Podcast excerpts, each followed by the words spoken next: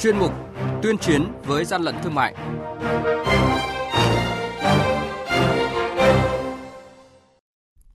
Thưa quý vị và các bạn, Tổng cục Quản lý Thị trường sáng qua tiếp tục mở cửa phòng trưng bày nhận diện hàng thật, hàng giả, hàng vi phạm với chủ đề nhận diện hóa mỹ phẩm vi phạm trên thị trường tại địa chỉ số 62 phố Tràng Tiền, quận Hoàn Kiếm, thành phố Hà Nội. Hơn 500 sản phẩm của hơn 30 nhãn hiệu, chủ yếu là dầu gội, sữa tắm thông dụng, dược phẩm, được nhiều người tiêu dùng Việt Nam ưa chuộng, trưng bày phục vụ giúp cho người dân và khách tham quan tiếp tục nhận diện về sản phẩm hóa mỹ phẩm thật và giả. Đây cũng là nội dung được phản ánh trong chuyên mục tuyên chiến với gian lận thương mại hôm nay. Mời quý vị và các bạn cùng theo dõi. Hàng nhái, hàng giả, hậu quả khôn lường.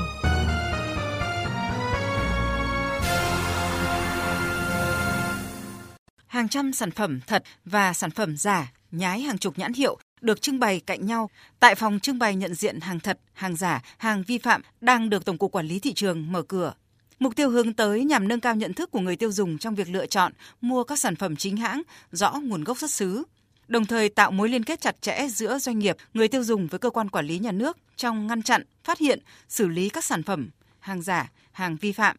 hạn chế mức thấp nhất khả năng lưu thông trên thị trường. Tham quan tại phòng trưng bày, chị Trần Thanh Dịu ở Gia Lâm, Hà Nội cho biết nếu không có sản phẩm thật để so sánh, người tiêu dùng rất khó phân biệt.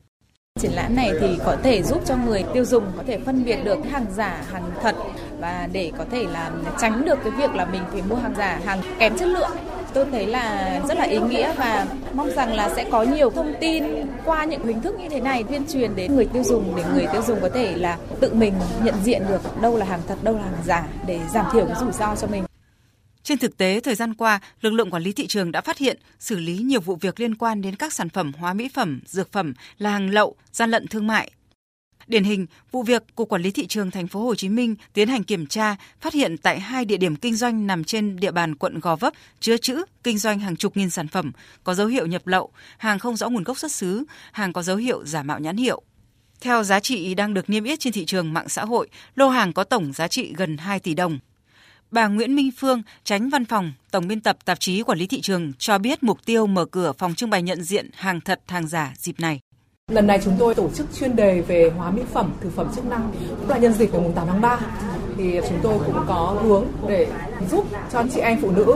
về những cái sản phẩm mà đang bị làm giả để chị em phụ nữ tránh trong quá trình mình tiêu dùng và cũng bảo đảm được sức khỏe. Ở đây thì chúng tôi trưng bày thì có tất cả những sản phẩm hay bị làm giả, đặc biệt như là hóa mỹ phẩm, dược phẩm, thực phẩm chức năng. Đặc biệt vừa rồi trong lực lượng chúng tôi cũng đã kiểm tra, phát hiện xử lý ra tụ điểm họ sản xuất những cái thực phẩm giảm cân rất là tinh vi. Theo Tổng cục Quản lý Thị trường, hiện nay các đối tượng kinh doanh hàng vi phạm thường dùng hình ảnh của những người nổi tiếng để quảng cáo, giới thiệu qua các sàn thương mại điện tử hay các nền tảng mạng xã hội như Facebook, Zalo, TikTok. Đồng thời, sản phẩm là hóa mỹ phẩm, dược phẩm gắn liền với sức khỏe của người dân. Tổng cục trưởng Tổng cục Quản lý Thị trường Trần Hữu Linh chỉ đạo, đây tiếp tục là những mặt hàng trọng điểm nằm trong kế hoạch kiểm tra, kiểm soát thị trường thường xuyên và đột xuất của lực lượng quản lý thị trường, góp phần nâng cao hiệu quả công tác phòng chống buôn lậu, gian lận thương mại và hàng giả. Chúng tôi thì luôn luôn xác định là hóa phẩm, mỹ phẩm và dược phẩm là gắn liền với cái sức khỏe của người dân. Do vậy là nếu mà những cái sản phẩm này mà giả thì rất là nguy hiểm đến sức khỏe của người dân. Do vậy đây là những cái mặt hàng trọng điểm trong kế hoạch chống hàng giả, hàng nhái, hàng kém chất lượng của lực lượng thị trường. Và trong thời gian tới thì chúng tôi có kế hoạch để tiếp tục tấn công vào mặt trận hàng giả, đặc biệt là hàng giả trên môi trường internet. Trong đó hóa mỹ phẩm và dược phẩm tiếp tục là những mặt hàng trọng điểm bởi vì là số lượng người mua hàng rất là lớn. Cho nên là những đối tượng sản xuất buôn bán kinh doanh mặt hàng này thì vẫn tiếp tục có những cái động cơ để mà sản xuất kinh doanh nhập lậu cũng như là làm giả, bởi vì cái lợi nhuận nó rất là cao. Chính vì thế thì chúng tôi tiếp tục là phối hợp với các lực lượng chức năng để tìm ra những ổ nhóm sản xuất, những cái làng nghề, đặc biệt hiện nay là kể cả cá nhân tư nhân một hai người cũng tự mày mò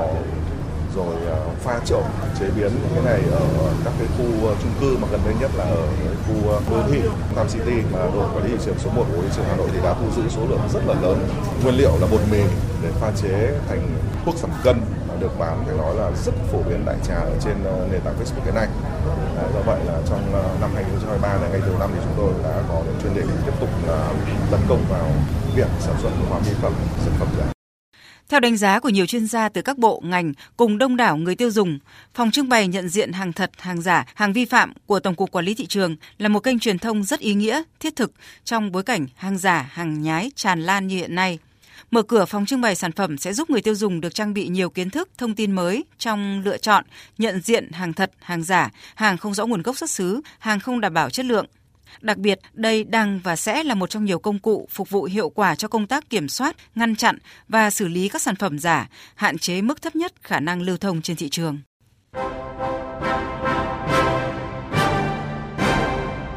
Chung tay chống hàng gian, hàng giả, bảo vệ người tiêu dùng.